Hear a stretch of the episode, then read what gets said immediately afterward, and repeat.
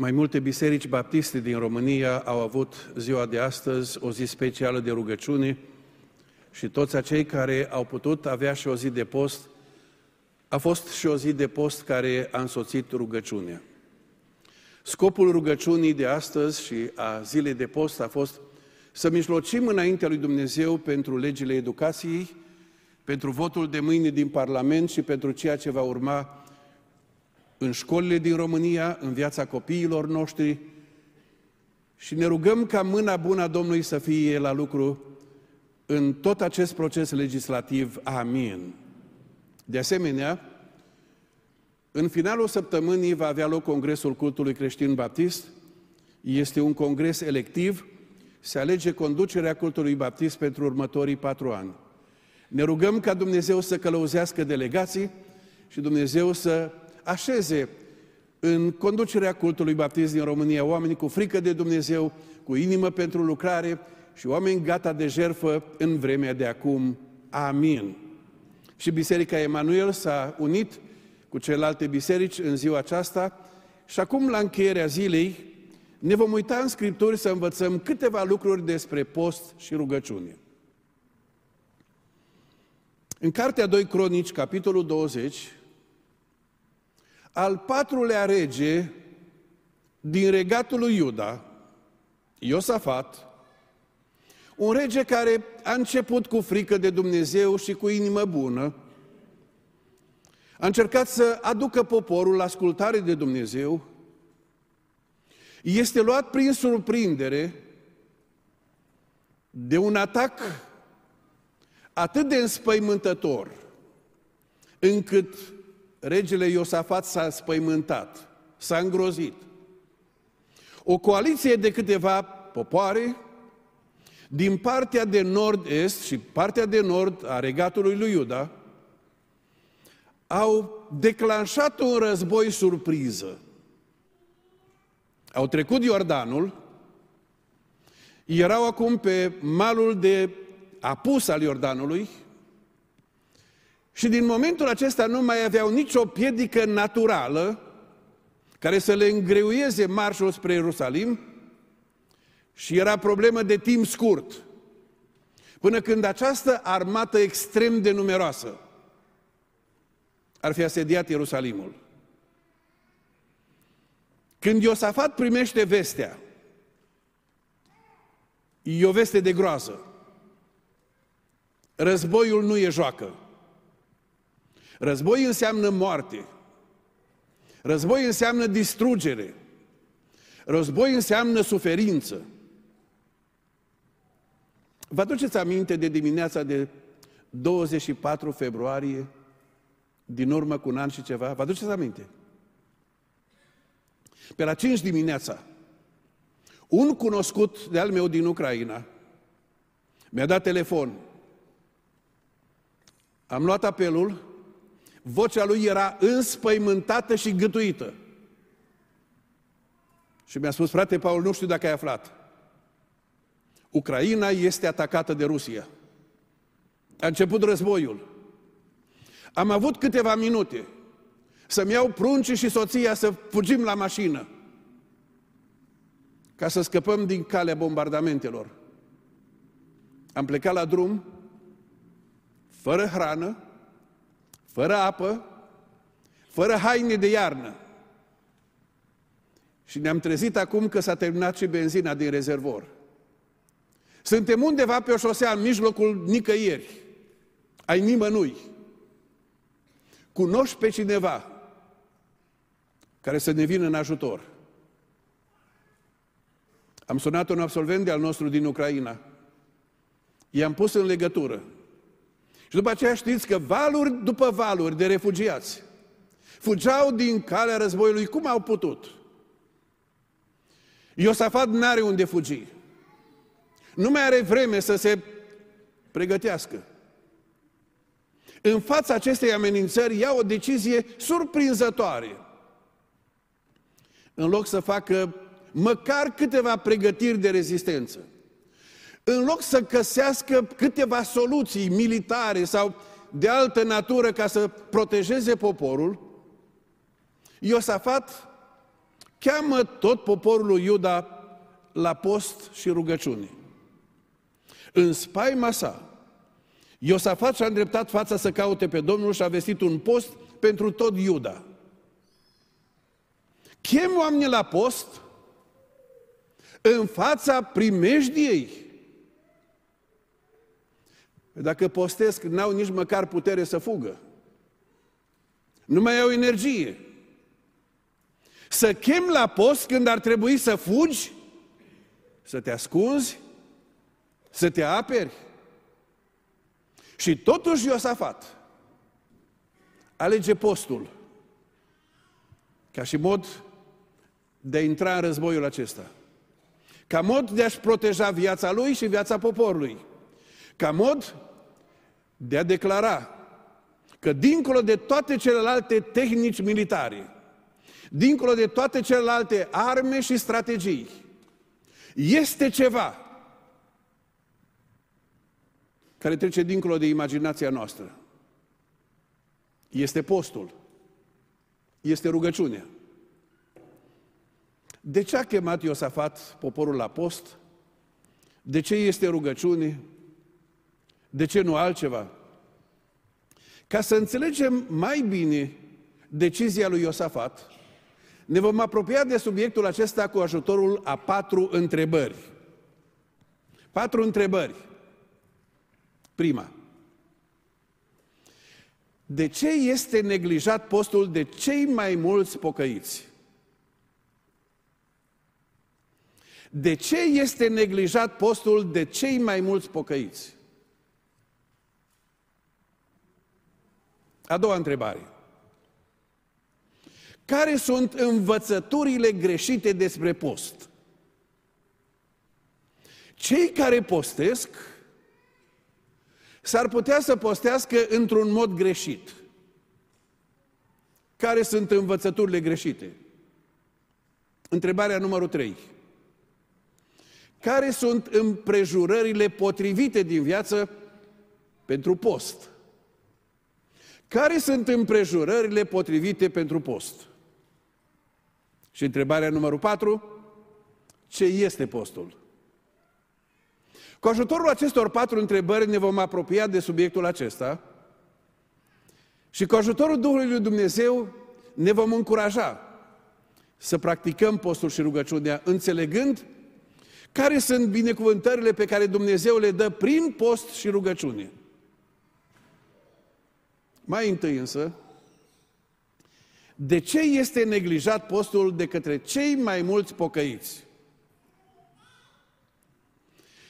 Datorită faptului că disciplina postului merge împotriva curentului vremii de acum. Vremea noastră este o vreme a ospețelor. Este o vreme a petrecerilor. Vremea noastră este o vreme în care oamenii caută orice ocazie, orice împrejurare să pună de un ospăț. Ați observat? Oamenii sunt pur și simplu pasionați de ospețe, de petreceri.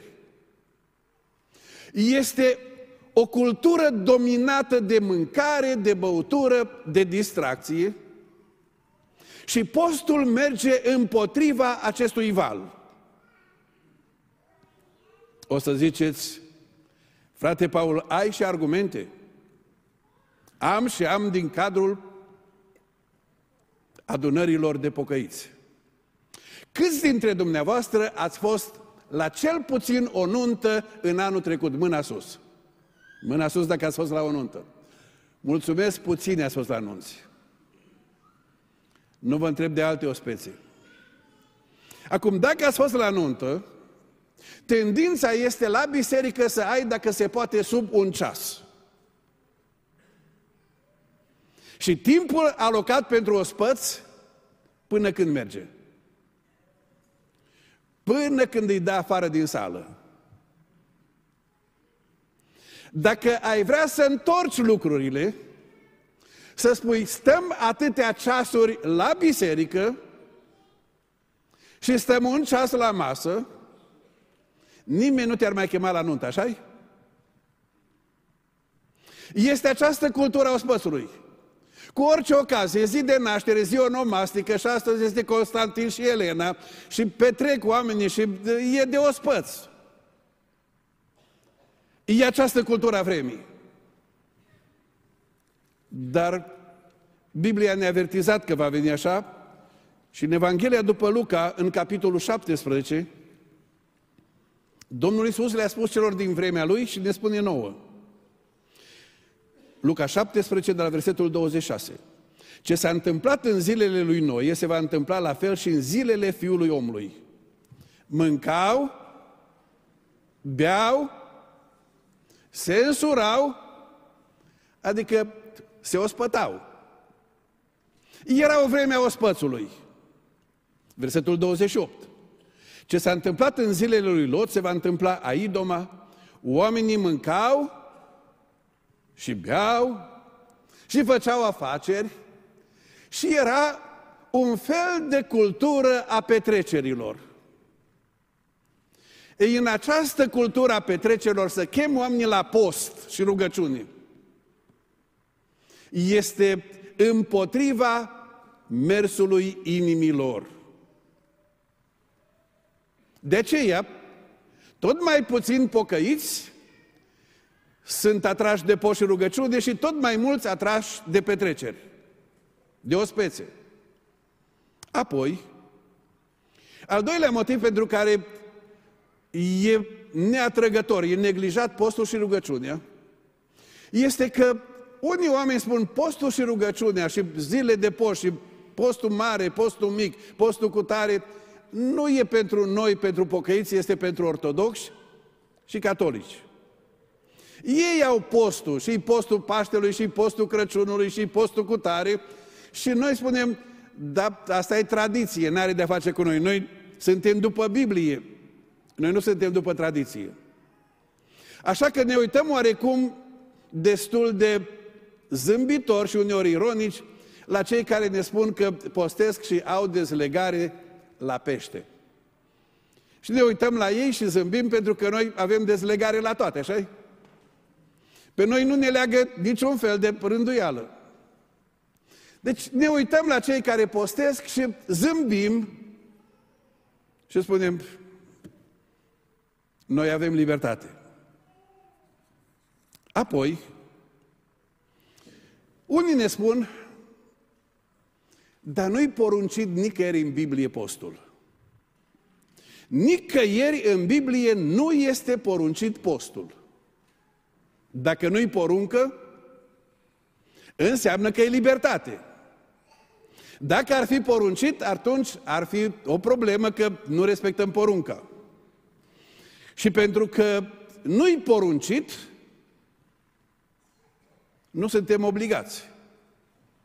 Ba mai mult, ne spun unii, nici ucenicii Domnului n-au postit. Întoarceți, vă rog, la Evanghelia după Matei, capitolul 14.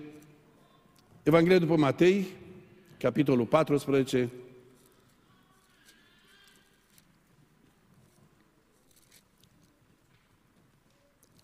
Iertați-mă, capitolul 9, versetul 14 și 15. Matei, capitolul 9, versetele 14 și 15. Atunci ucenicii lui Ioan au venit la Isus și au zis, de ce noi și fariseii postim des, iar ucenicii tăi nu postesc deloc? Absolut surprinși. Ucenicii lui Ioan Botezătorul se uită la ucenicii Domnului și spun și noi, ucenicii lui Ioan și fariseii postim. Și postim des. Ucenicii tăi nu postesc deloc. Și Domnul Iisus, în loc să-și cheme ucenicii la post, spune, se pot jăli nuntașii câte vreme este mirle cu ei? Vor veni zile când mirle va fi luat de la ei și atunci, ce vor face atunci? Vor posti. O, și ne spun, dar Mirle ne-a promis că e cu noi. înseamnă că pentru noi nu-i vremea postului. Înseamnă că nici măcar Domnul Isus nu ne-a chemat la post, ci ne-a spus că probabil că va fi cândva o perioadă când nu va fi mirele și atunci va fi vreme de post. Adevărul însă este că toți acei care nu iubesc postul și nu se îndeletnicesc cu el, vor căuta toate argumentele posibile ca să se justifice de ce nu postesc.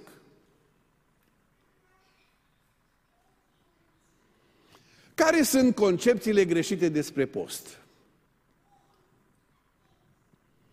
Sunt unii care postesc, numai că modul în care postesc, concepția lor, gândirea lor cu privire la post este profund greșită. Care sunt aceste aspecte greșite la cei care se îndeletnicesc totuși cu postul? Este așa numita abordare legalistă a postului. Întoarceți, vă rog, la Evanghelia după Luca, la capitolul 18. Evanghelia după Luca, la capitolul 18.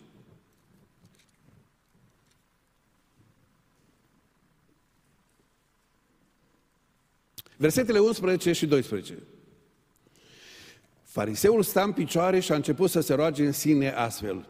Dumnezeule, îți mulțumesc că nu sunt ca ceilalți oameni hărăpăreți, nedrepți, prea curvari sau chiar ca vameșul acesta. Eu postesc de câte ori?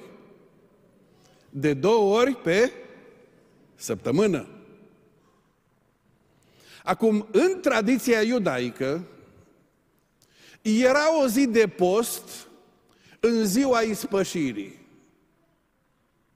O dată pe an. O dată pe an ar fi trebuit totuși să-și smerească sufletele, ne spune cuvântul lui Dumnezeu în Levitic 16, și ideea aceasta de a smeri sufletul poartă cu sine ideea de a posti în ziua aceea.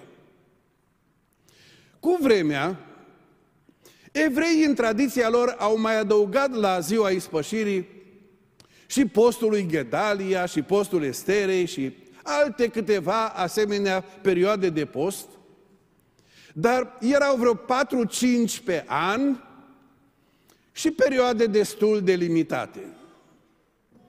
Fariseii sunt campionii postului.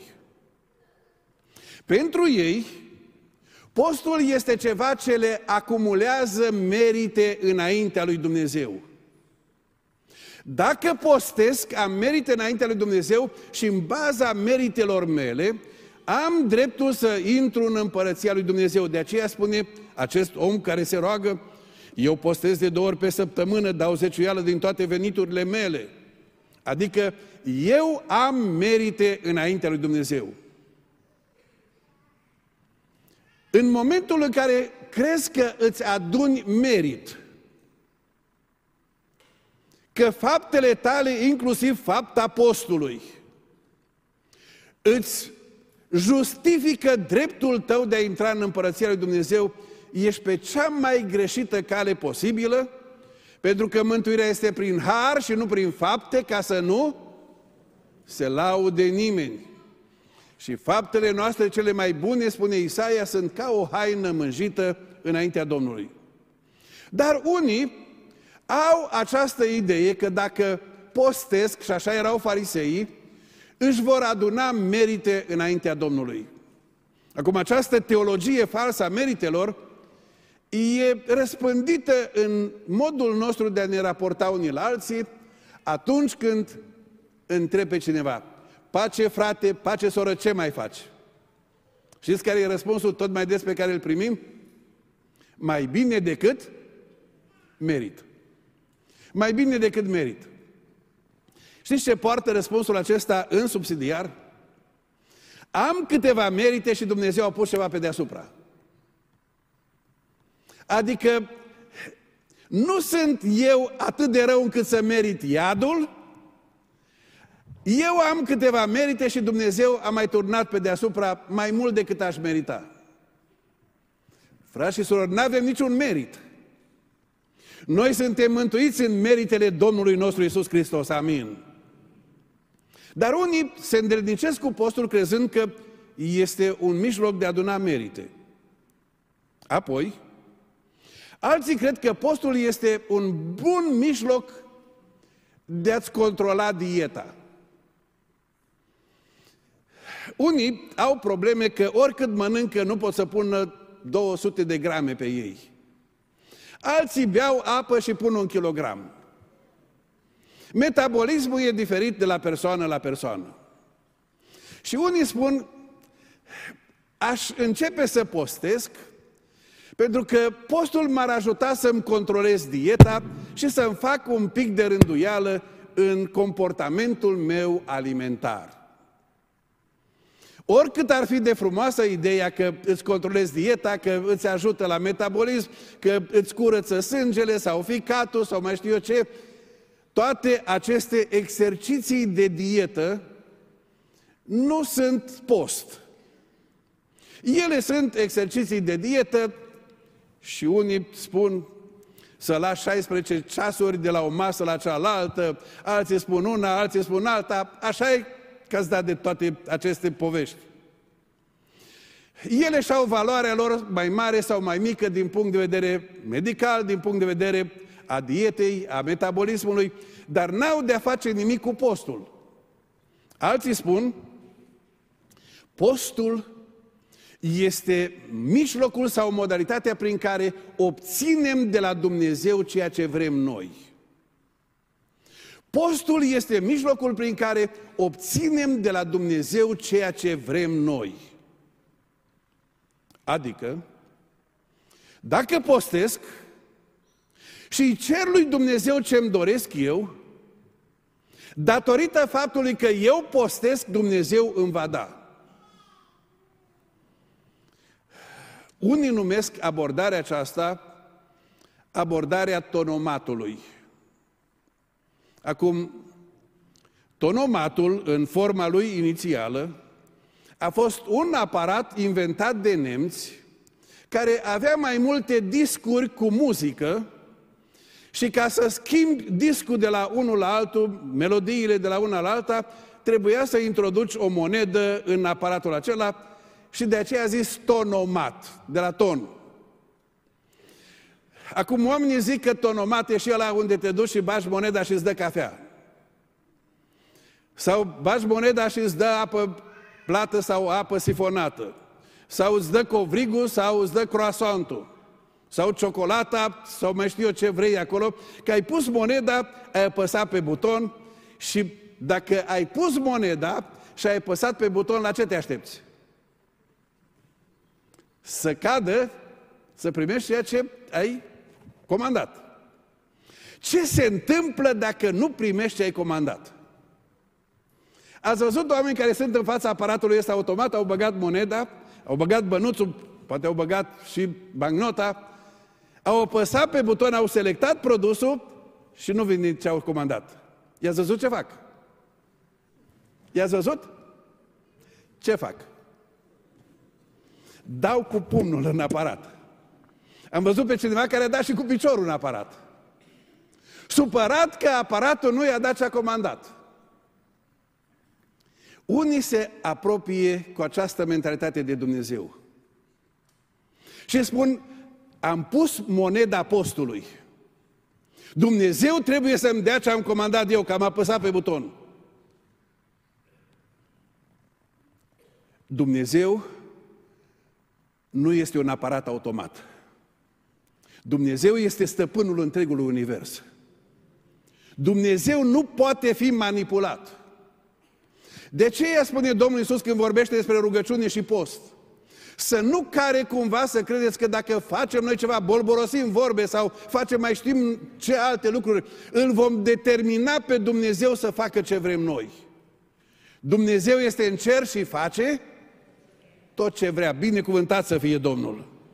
Deci, dacă te apropii de post cu această idee, și am auzit nu de puține ori, dacă ții postul esterei te măriți. Dacă ții postul cu tare, Dumnezeu îți rezolvă problema. Și oamenii cred că în mod automat, dacă abordezi un anumit mod de a posti, ai determinat răspunsul din partea lui Dumnezeu. Nu e așa. E concepție greșită. Întrebarea numărul 3. Care sunt ocaziile potrivite pentru post? Dacă nu este poruncit postul, Domnul Isus a pornit de la presupoziția că oamenii vor posti. Întoarceți, vă rog, la Matei, capitolul 6. Evanghelia după Matei, capitolul 6. De la versetul 16. Cum începe versetul în Biblia dumneavoastră? Când postiți. Nu dacă. Presupoziția este că oamenii vor posti. Când postiți, să nu vă luați o înfățișare posomorâtă. Ca fățarnicii care slucesc fețele ca să se arate oamenilor că postesc. Adevărat, vă spun că și-au luat răsplata. Și tu când postești, ungeți capul și spală fața ca să te reați că postești nu oamenilor, ci tatălui tău care se încer și tatăl tău care vede în ascuns, îți va răsplăti. Când postești? Dar când să postești? Care este vremea potrivită pentru post? Dacă atunci când Biblia vorbește despre rugăciune, spune rugați-vă neîncetat. Nicăieri Biblia nu spune postiți neîncetat.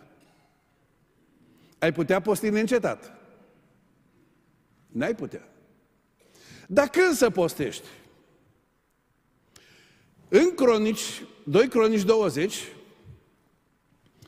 Iosafat este în fața unei primejdii, față de care n-are nici un mijloc de a se apăra. N-are nicio scăpare. Dacă ne întoarcem din nou la 2 Cronici 20, Iosafat îi spune, căci noi suntem fără putere înainte acestei mari mulțimi care înaintează împotriva noastră și nu știm ce să facem. Nu avem putere și nu avem alternativă. Suntem confruntați cu ceva la care nu putem face față și nu avem alternativă. Altfel spus, suntem într-o situație disperată fără scăpare. Și proclamă un post. Atunci când ești confruntat cu o situație care trece dincolo de orice resursă pământească, e vreme de post. E vreme să vii înainte lui Dumnezeu și Iosua cheamă poporul să caute fața Domnului. Dacă se uită în jur, nu este nicio scăpare. Dacă se uită în jos, este pământul în care vor fi îngropați.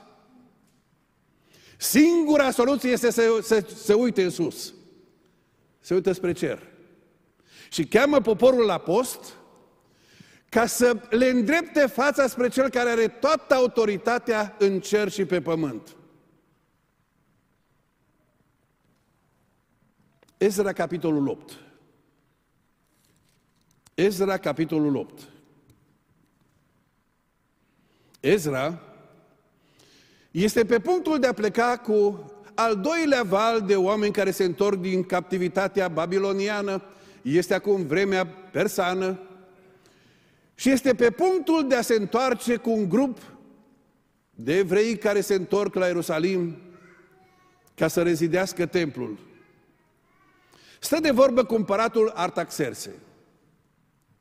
Și împăratul îl întreabă cum va fi călătoria, cum se gândește la toate acestea. Și Ezra îi răspunde împăratului, mâna bună a Dumnezeului nostru va fi cu noi. Și acum este gata de plecare, peste o mie de kilometri, cu un grup de oameni, cu resursele materiale, cu familii, copii, bătrâni, cu toate resursele lor pornesc la drum o mie de kilometri și merg pe jos. Și dacă au măgăruși, ca să ducă din poveri și celelalte le duc ei pe umăr. Călătoria durează luni de zile. Trebuie să rămână peste noapte locuri periculoase. E primejdie să fie atacați de tâlhari. E drum primejdios. Ezra 8, de la versetul 21. Acolo, lângă râul Ahava, am vestit un post de smerire înaintea Dumnezeului nostru, ca să cerem de la El o călătorie fericită pentru noi, pentru copiii noștri și pentru tot ce era al nostru. Și acum vă rog să ascultați.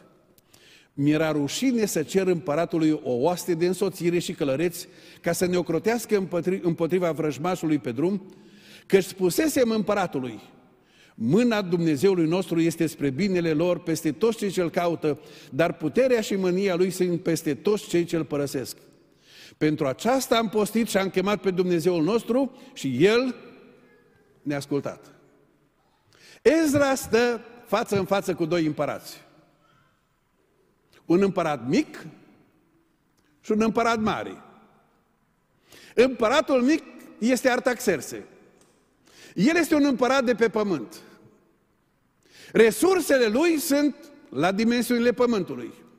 I-ar fi putut da o escortă militară să meargă cu ei. Dar este un alt împărat care e marele împărat. Și marele împărat are toată autoritatea în cer și pe pământ. Mâna bună a lui Dumnezeu este mai sigură decât armata lui Artaxerxe. Și Ezra spune, am vestit un post. Ne-am adunat să ne zmerim inima. Ne-am adunat să recunoaștem că depindem în totalitate de Dumnezeu. Ne-am adunat la râul Ahava ca să-i cerem lui Dumnezeu să-și manifeste autoritatea lui și să ne dea protecție pe drum. Și apelează la Marele Împărat. La cine apelezi când ajungi în fața unei asemenea provocări? La un împărat mic sau la Marele Împărat? Ieremia reia ideea aceasta într-o formă mult mai dramatică și spune blestemat este omul care se încrede în om. Binecuvântat este omul care se încrede în Domnul. Când ești în fața unei asemenea alegeri, Ezra spune, e vremea de post și rugăciune. E vremea să-i cer lui Dumnezeu să te însoțească, să te protejeze, să te ajute să treci cu bine prin toate primejdiile, să te ajute să faci în așa fel încât numele Lui să fie onorat. Fapte 13, versetele 1 la 3. Cartea Faptele Apostolilor, capitolul 13. Versetele 1 la 3.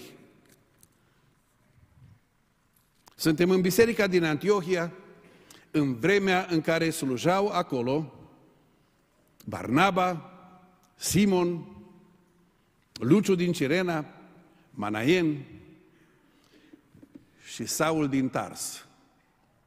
E o vreme în care biserica crește. O vreme de mari binecuvântări spirituale. Și spune Biblia, pe când slujau Domnului și posteau. Duhul Sfânt a zis, spuneți-mi deoparte pe Barnaba și pe Saul pentru lucrarea la care i-am chemat. Atunci, după ce au postit și s-au rugat, și-au pus mâinile peste ei și i-au lăsat să plece. E o vreme în care biserica din Antiohia caută voia Domnului. Cum să ducă lucrarea mai departe? Caută călăuzire. Caută din partea lui Dumnezeu lumină în ceea ce privește viitorul lucrării. Și e vremea postului și a rugăciunii.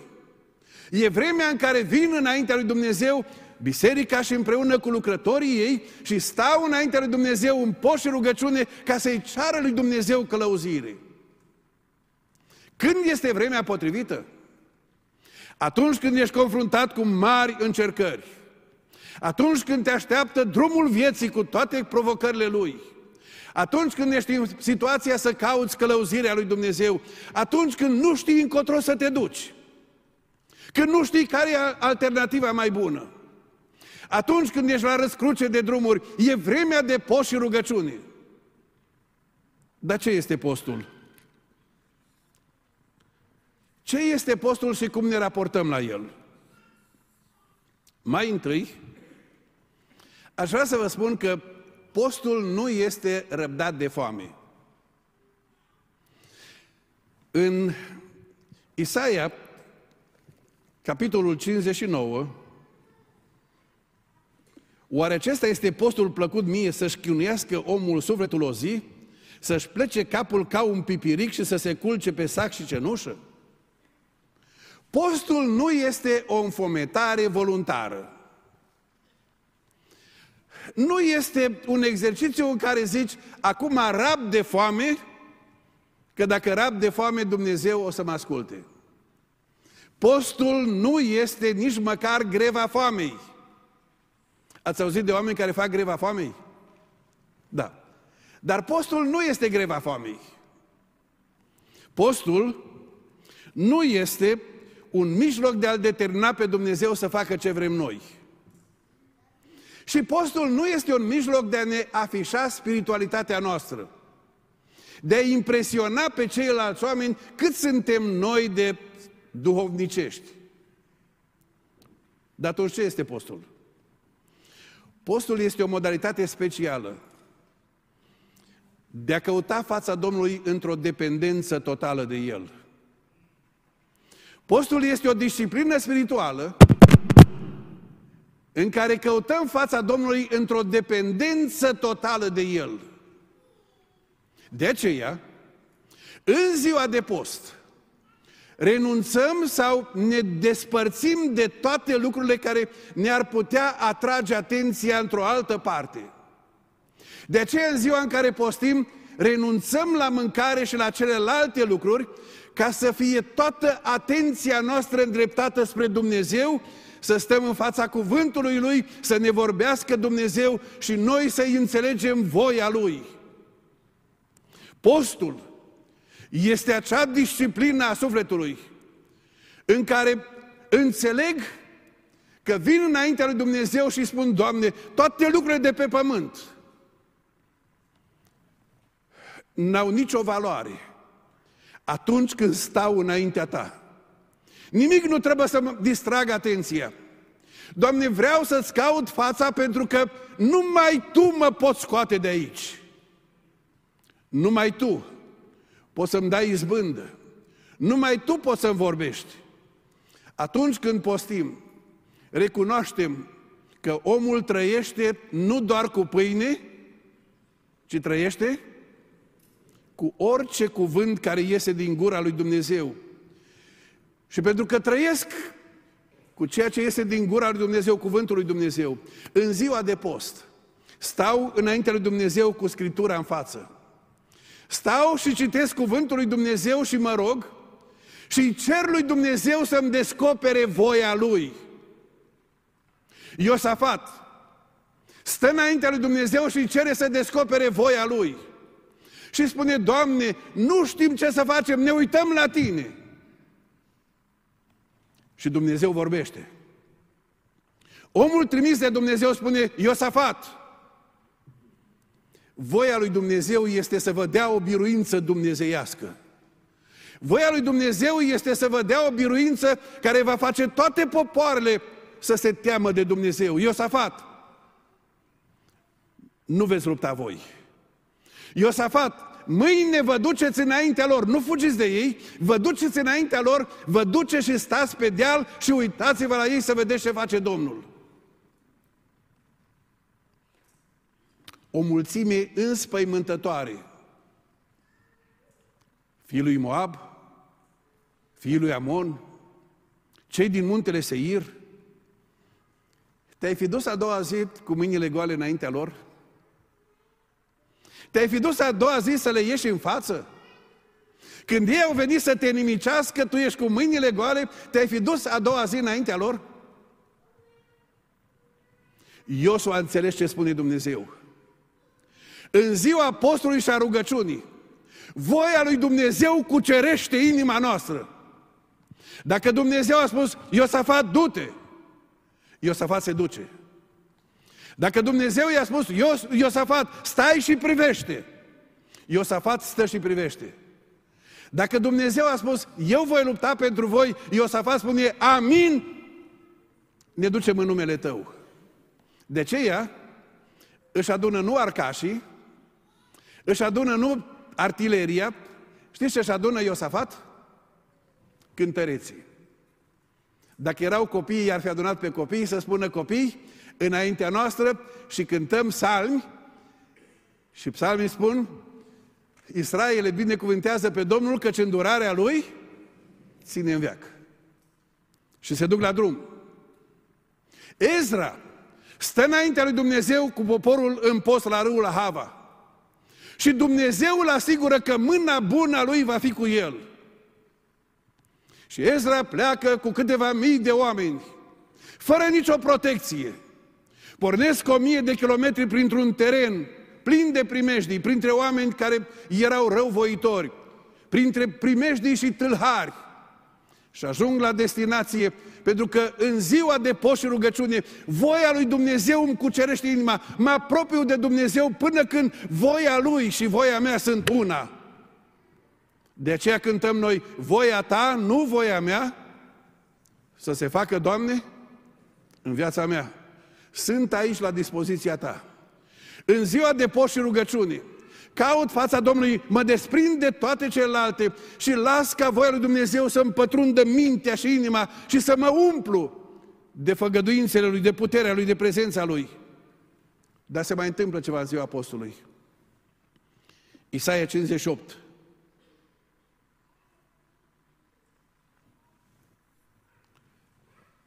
Dacă îți vei opri piciorul în ziua Domnului, să nu-ți faci gusturile tale în ziua mea cea sfântă, dacă ziua Domnului va fi desfătarea ta ca să sfințești pe Domnul slăvindu-L, și dacă îl vei cinsti neurmând căile tale, neîndelegicindu-le cu treburile tale și nedându-te la flecării, atunci te vei putea desfăta în Domnul.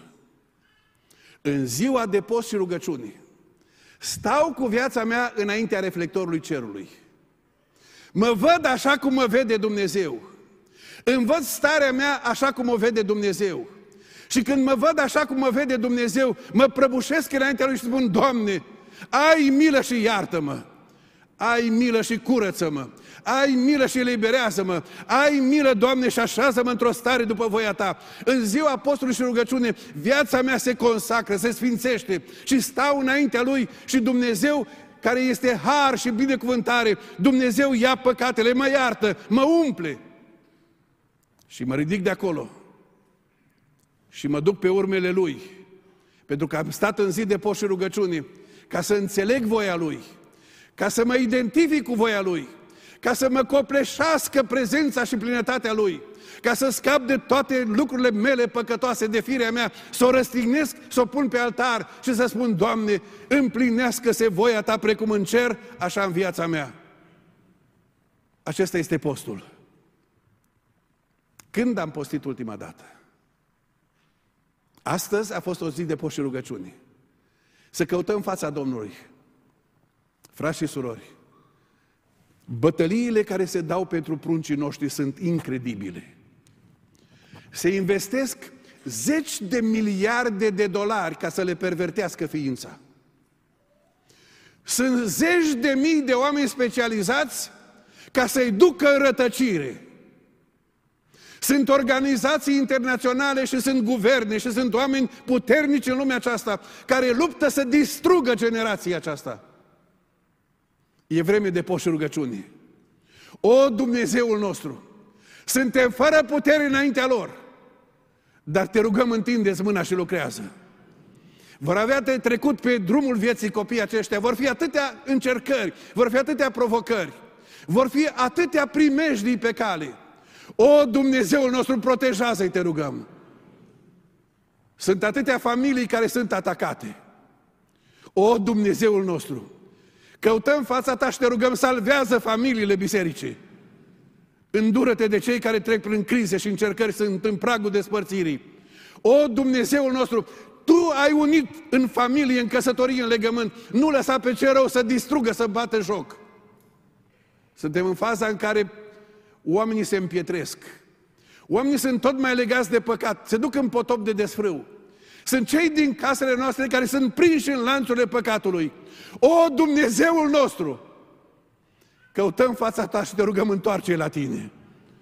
Au căzut alții. O, Dumnezeul nostru! Au fost în apa botezului. Ne-am așezat mâinile în rugăciune peste ei și te-am rugat să-i păzești. S-au dus pe calea păcatului, o, Dumnezeul nostru, întoarce înapoi la tine. Haideți să ne ridicăm la rugăciune și împreună cu frasurori.